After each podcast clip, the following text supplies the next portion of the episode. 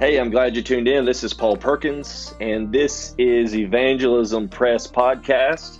Today, we're going to be talking with Bevan Ginder, who is a missionary in Cambodia. He works with YWAM at a mission outpost there, training local missionaries to go back out into their communities and society to reach more people for Christ. We're going to be discussing today evangelism. We're going to be discussing what conversion looks like, discipleship in Cambodia. Also, for you guys that are into CrossFit, um, you if you're listening and you're into CrossFit, you know exactly who you are. But if you're into CrossFit, Bevan talks about CrossFit, oddly enough, in Cambodia as a possible missions outreach. So if you're just tuning in, we're glad to have you and we're excited to talk about missions. Check out our website, evangelismpress.com. And here's the podcast. Later.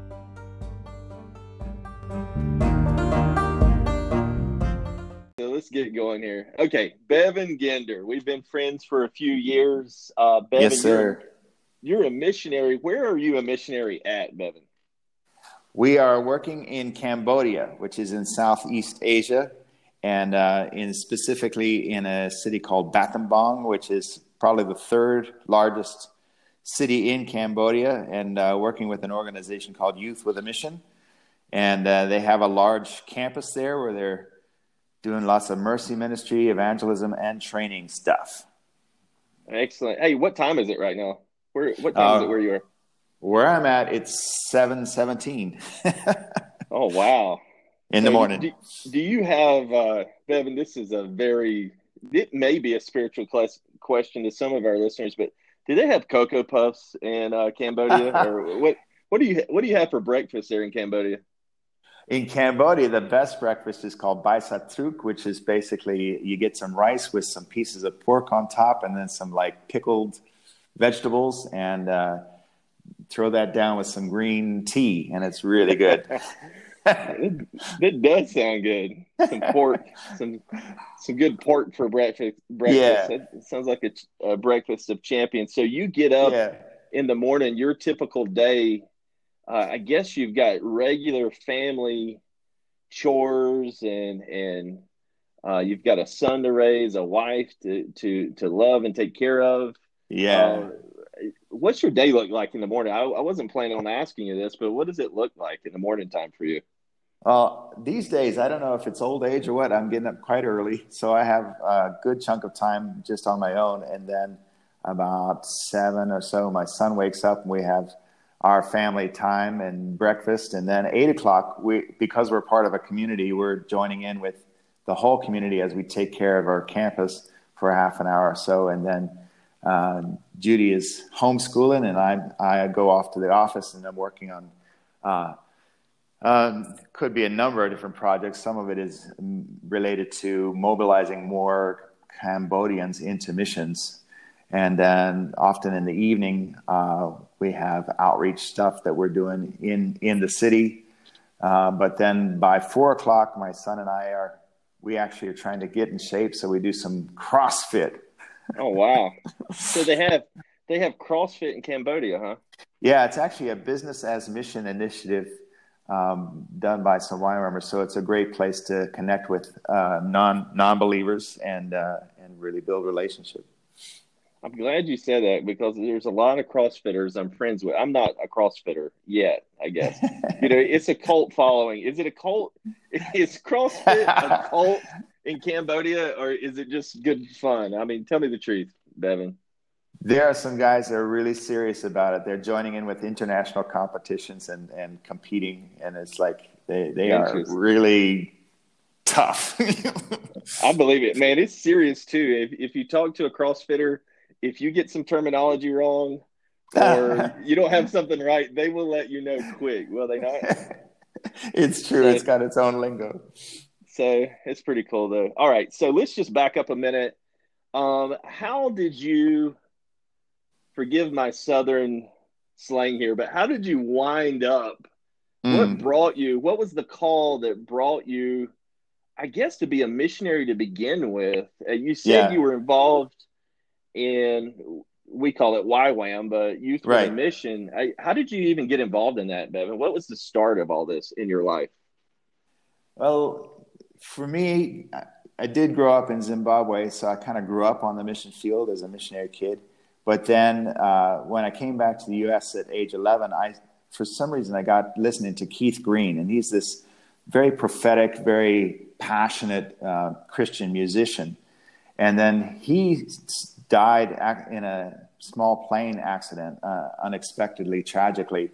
And uh, but right before he passed away, he went on a mission trip, and he got really aware that there's like billions of people with no access to the gospel, and that really fired him up. And so he was all, Jesus commands us to go, and really trying to mobilize people into missions. And he had built relationship with YWAM, specifically Loren Cunningham, the founder uh, before he passed away. But then after he passed away, YWAM and his organization pulled together like a 70 city mobilization, missions mobilization tour. So I went to the concert there in Hershey Park, Pennsylvania, and uh, you know I was right there listening to. Uh, they'd play some footage of Keith Green's concert, and then he would introduce Loren Cunningham in the video, and then the real Loren Cunningham will walk out on stage and just invite everybody into missions.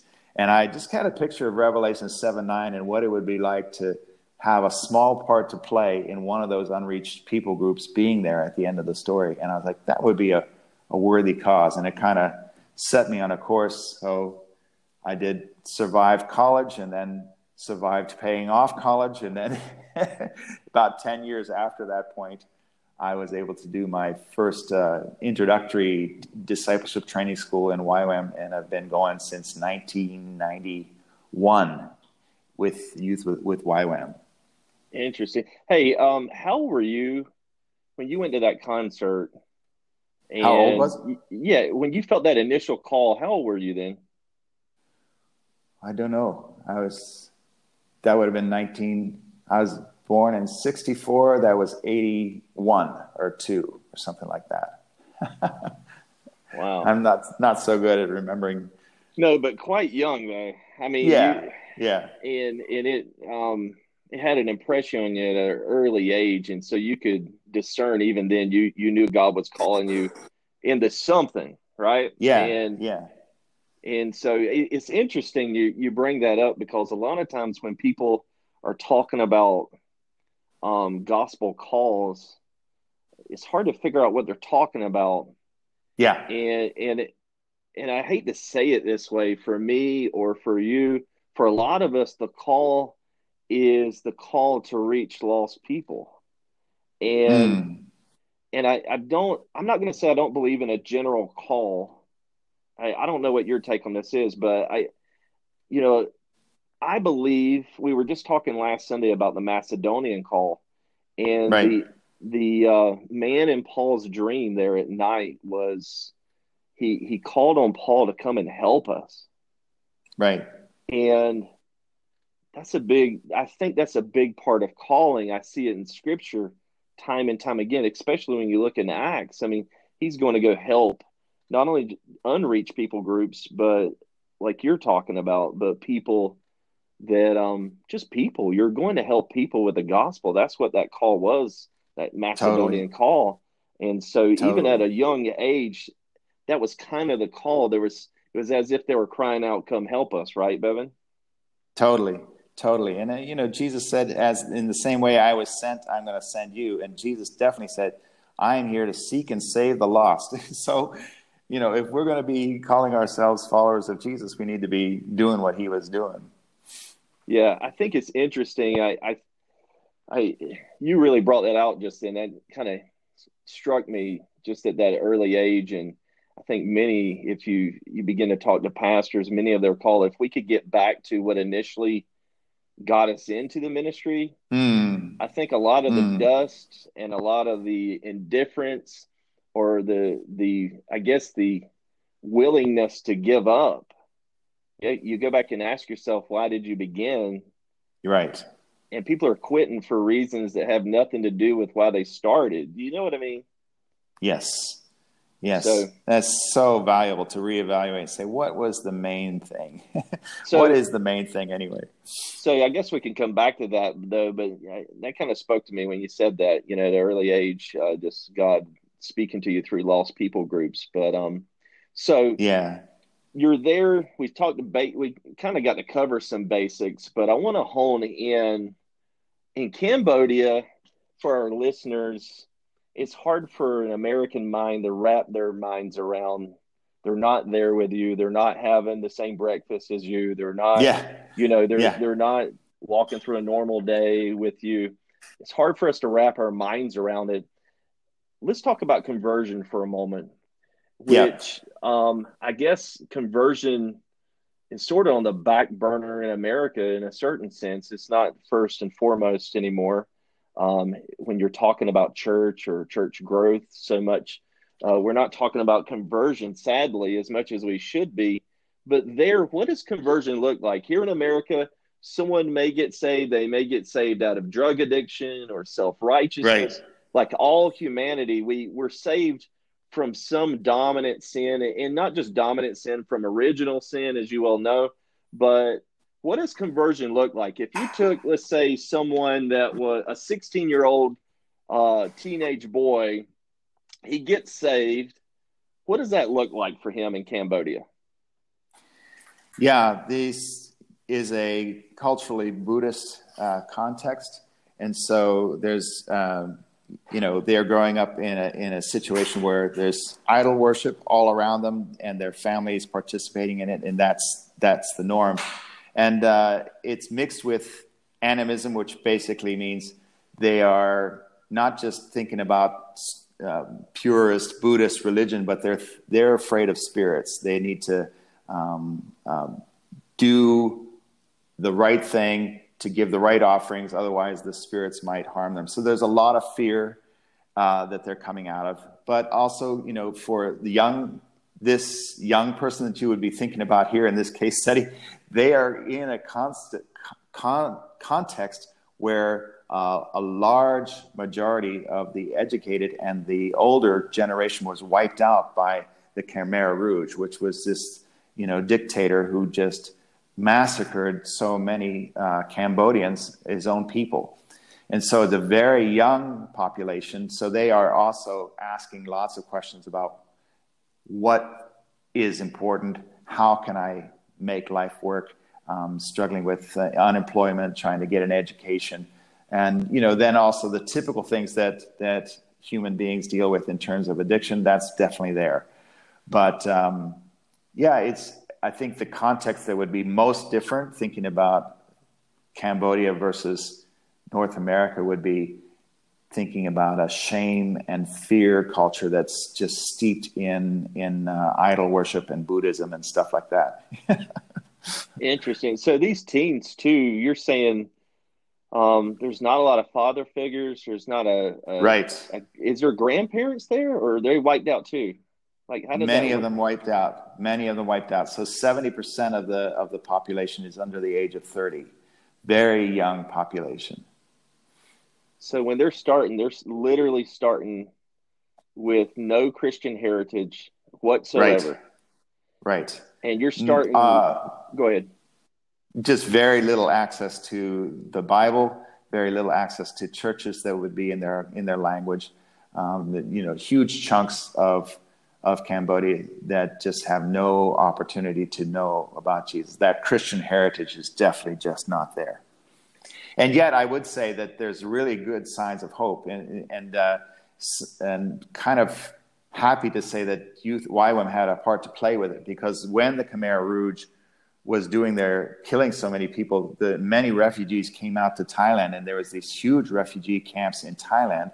And YWAM heard from God to say, "Hey, we need to step up and do something." And it was really the context where we figured out how to do mercy ministry. So YWAMers came in and basically ran some of these refugee camps, and many of the Khmer uh, Cambodians became Christians. And then when that uh, regime was over, those people went back all over Cambodia and basically jump started the body of Christ, and it became a, one of the fastest growing churches in the world. and has just not stopped growing. So that's the good news. but yet, still, it's a small percentage of the population. So as soon as they're converted, um, what takes place?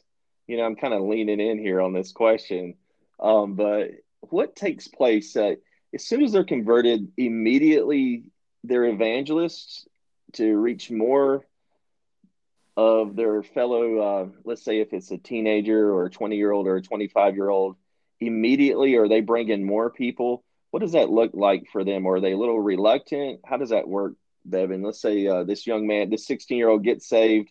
It, yeah. Does he, like in the Bible, you know, does he go in, like John 4, does he go and tell everyone in town exactly what Jesus did for him? Or is that dangerous? What, what is that like for them to, to tell people they're saved or, or to be baptized. Is that a danger in Cambodia?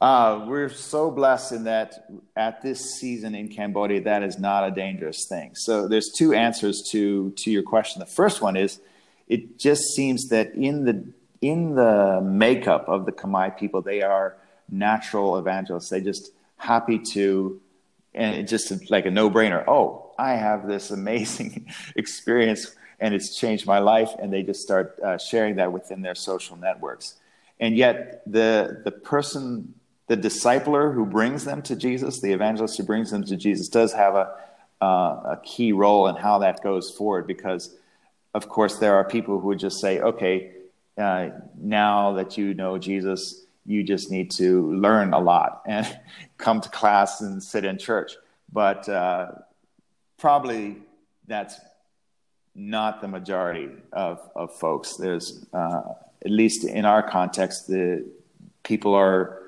we really understand that people, when they receive something, can then right away that week, that month, start to be the messenger also to their to their sphere of influence. Hey, I'm taking notes here. One thing that just popped into mind, in a certain sense, you're saying discipleship is sort of on the go Yes. It's, it's not like uh like tease that out a little more because that is definitely alien thinking to the American mind. It shouldn't be, but it is. And discipleship's not just plugging it. Nothing wrong with Sunday school. Nothing wrong with small groups. Nothing wrong with these things or or the educational. No, nothing, wrong nothing wrong with the educational process. But right. you're saying as soon as they get saved, then they they plug in or truth they plug into a truth or god plugs into them um, let's say about baptism or let's say about fuller knowledge of repentance or sanctification right. immediately they're they're on the go to relay that information and share that information. Tease that out for me a little bit more. Yeah we're just really convinced that uh, that disciples don't shouldn't just be learners that get a lot of information before they actually apply it, but that a key, because I think we've done a great job of giving lots of great information to lots of people, and then they they just become people with lots of information in their brains, you know?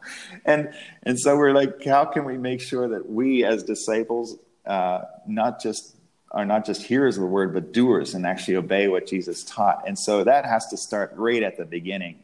We've seen the best fruit is when that new disciple just thinks, hey, this is normal Christianity. Whatever I learned today, I'm going to share it with five people this week. And then we come back together and say, how did it go? And kind of hold each other accountable to that. But that uh, discipleship is kind of going to where people are at in their in their work, in their in their school, in their home, and then uh, not just requiring everybody to come to where we're at to get more information. Uh, would you say, do you think, Bevan, that a lot of folks that are scared to witness, let's say in other contexts, in other countries, or that, that you're not in, would you think that maybe we're not like trying to bag on people or anything, but we're just trying to think about this because it's kind of, unfortunately, it's unique. I think it's refreshing to hear what you're saying about sort of this discipleship on the go. Um, do you think, let's say 10 years in, in a lot of countries, that are not sharing the gospel, and let's say a pastor stands behind a pulpit in California or in North Carolina or Virginia or wherever, and he says, Hey, listen, we're going to start an evangelism program which I think is a great thing, especially if you're not involved in evangelism. But let's say uh, you're at a church, the evangelism program begins that mm-hmm. didn't didn't previously exist. There's a lot of fear there, yeah. but really, if every Christian, if we could ever get the first generation used to this idea in any church, in any context, the moment you're saved, you're outfitted by God yes. to spread, to spread the gospel. Yes. As and it may not be perfect, but you're not going after perfect. You're going after a living witness. You're going to be a right. living witness of the gospel. That muscle, in a sense, that spiritual muscle is just really in those 10 year old Christians, let's say, that, that are so afraid it's just underdeveloped. If we were to get to yeah. them in the, let's say, the very beginning, they would never sort of develop lopsided that way, where discipleship was just yes. purely intellectual. Yes. They would be able to, to develop that intellect along with the doing part of discipleship, right? I, I see that. I and I agree that those programs are useful and helpful to kind of jumpstart us, build that back into us. But it's it's it's definitely harder ten years down the road. And if it was ten weeks down the road or ten days down the road, man, they just grow up thinking, you know, grow up spiritually thinking, hey, this is normal.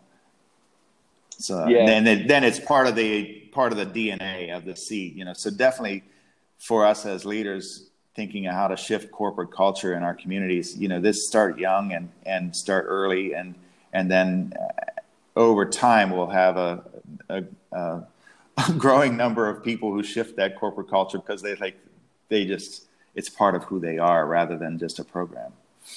Do you think that matches up more with like the book of Acts where it says that the Lord added to the number of the disciples daily? Do you think that's what's going on there with you? Yeah, I that's what we're inspired by for sure.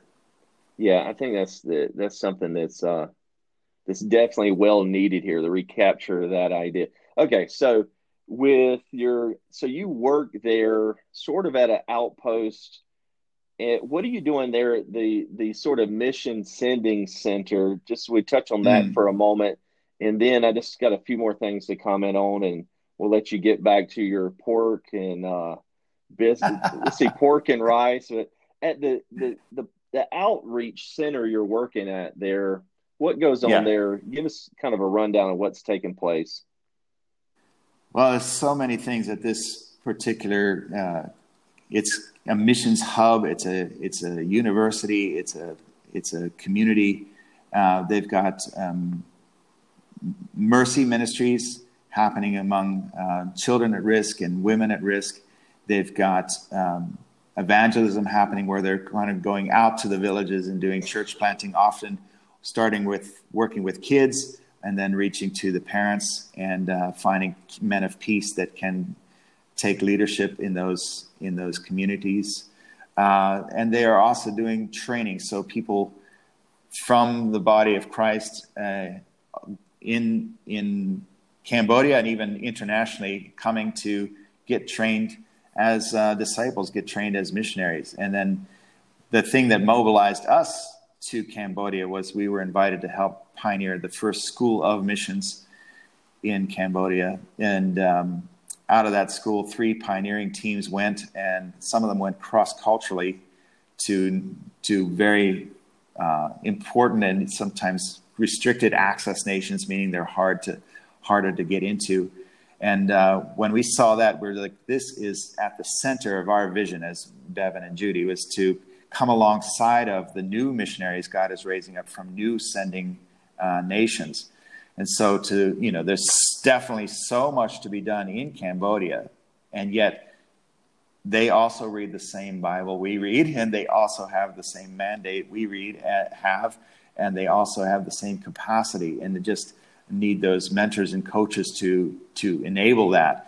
And it's happening. And so when when it when it started happening meaning uh, cambodians going cross culturally they were like this has always been a part of our vision but now it's actually now we have to kind of catch up with what god is doing. So they invited us to come and help kind of uh, build this pipeline of building relationship with the body of Christ, the local church, and then inviting some of those people to come and get trained, those who are called to cross cultural missions to come and get trained, and then to send them out and then to sustain them. So the ongoing pastoral care. So mobilizing, equipping, sending, and sustaining is the is the thing is the part of this missions hub that we're hopefully helping to, to develop going forward. So that in the long run, we can not only see Cambodia reach, but also see Cambodia become a, a, missionary sending nation. They're saying, hey, we want to be the next South Korea.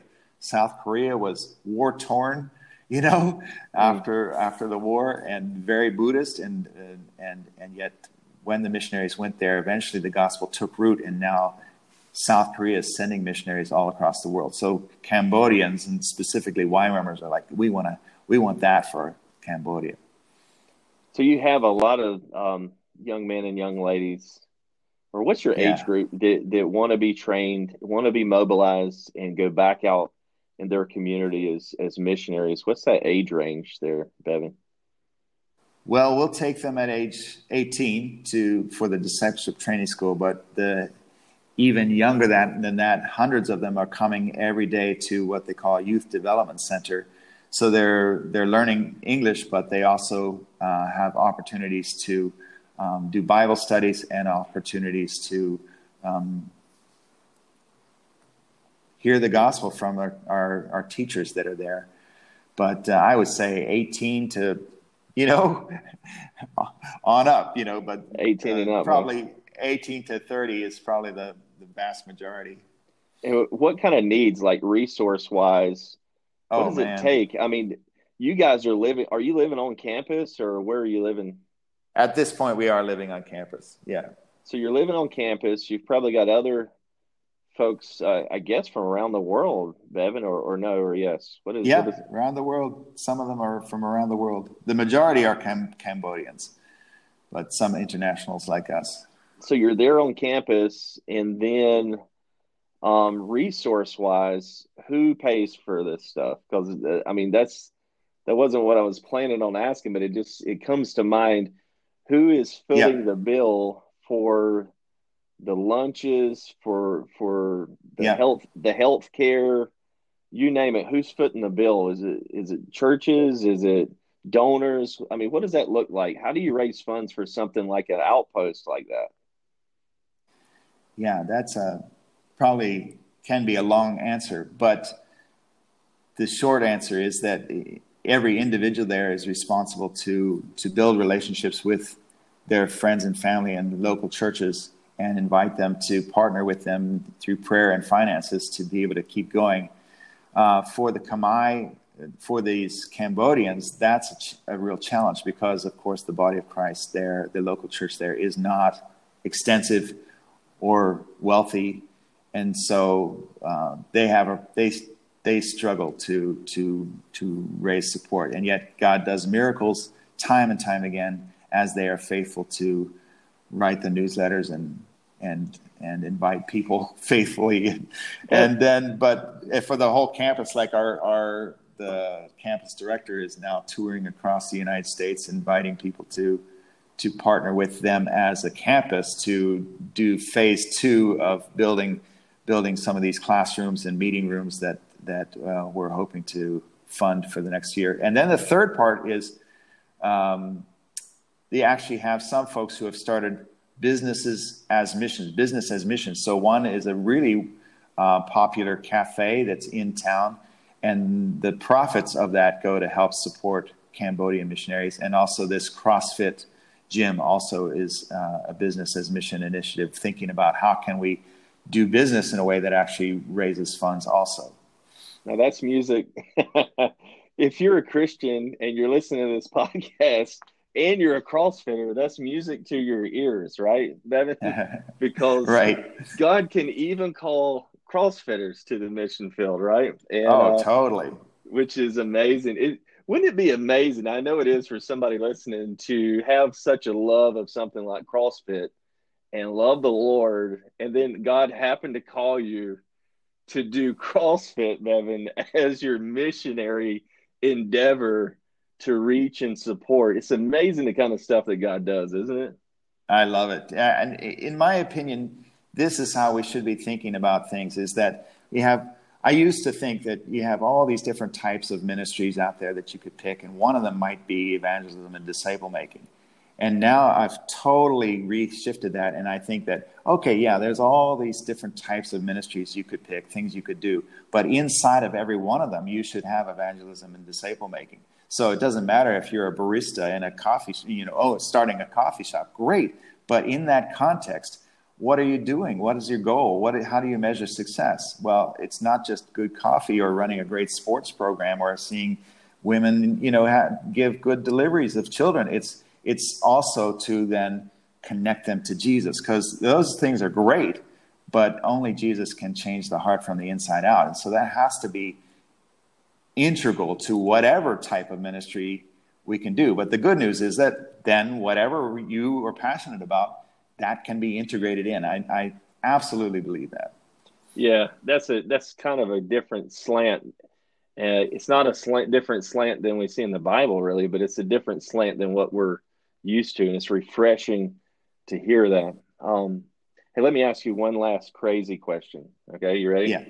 What is yeah. your What is your favorite dish? Your favorite meal in Cambodia? If you and Judy said, "Hey, tonight we're having our favorite dish," What is that going to be for you, Bevan Ginder? uh, honestly, we found an Indian restaurant there that we like. oh man, this podcast, but, uh, this podcast will never see the light of day. Not in Cambodia, right? You, you, found your favorite Indian restaurant there. Yeah, what but do you, they do. They there's there's one uh, uh, dish called uh, loklak that's really good. It's kind of like a uh, tender steak with a lot of pepper in it.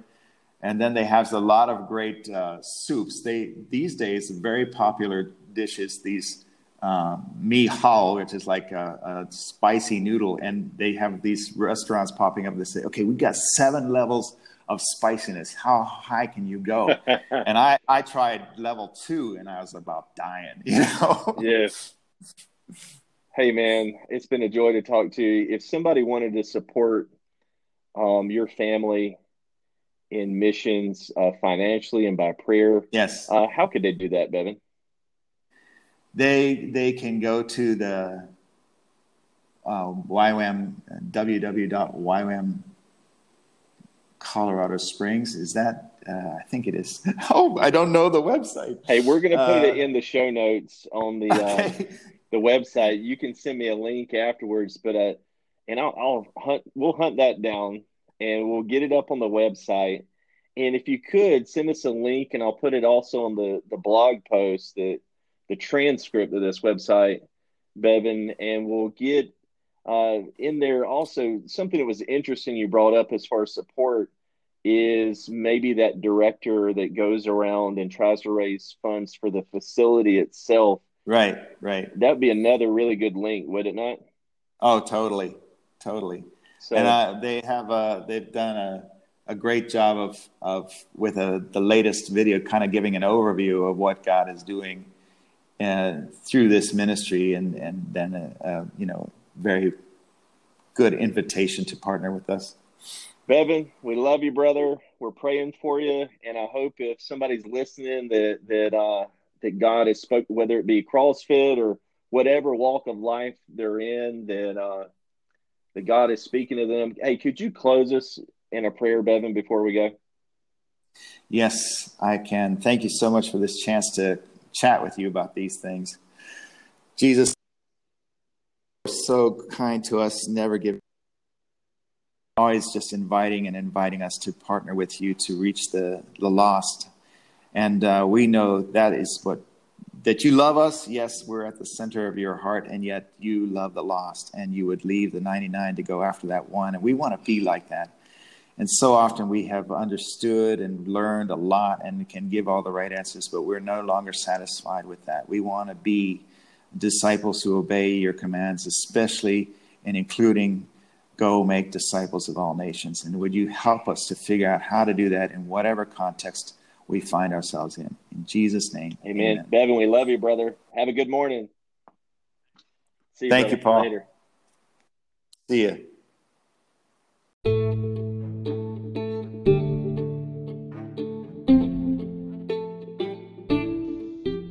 Hey, we're glad you tuned in. And I'd say, hey, check us out again for some show notes. There should be a transcribed version of the podcast up on the website evangelismpress.com. Have a great day. See ya.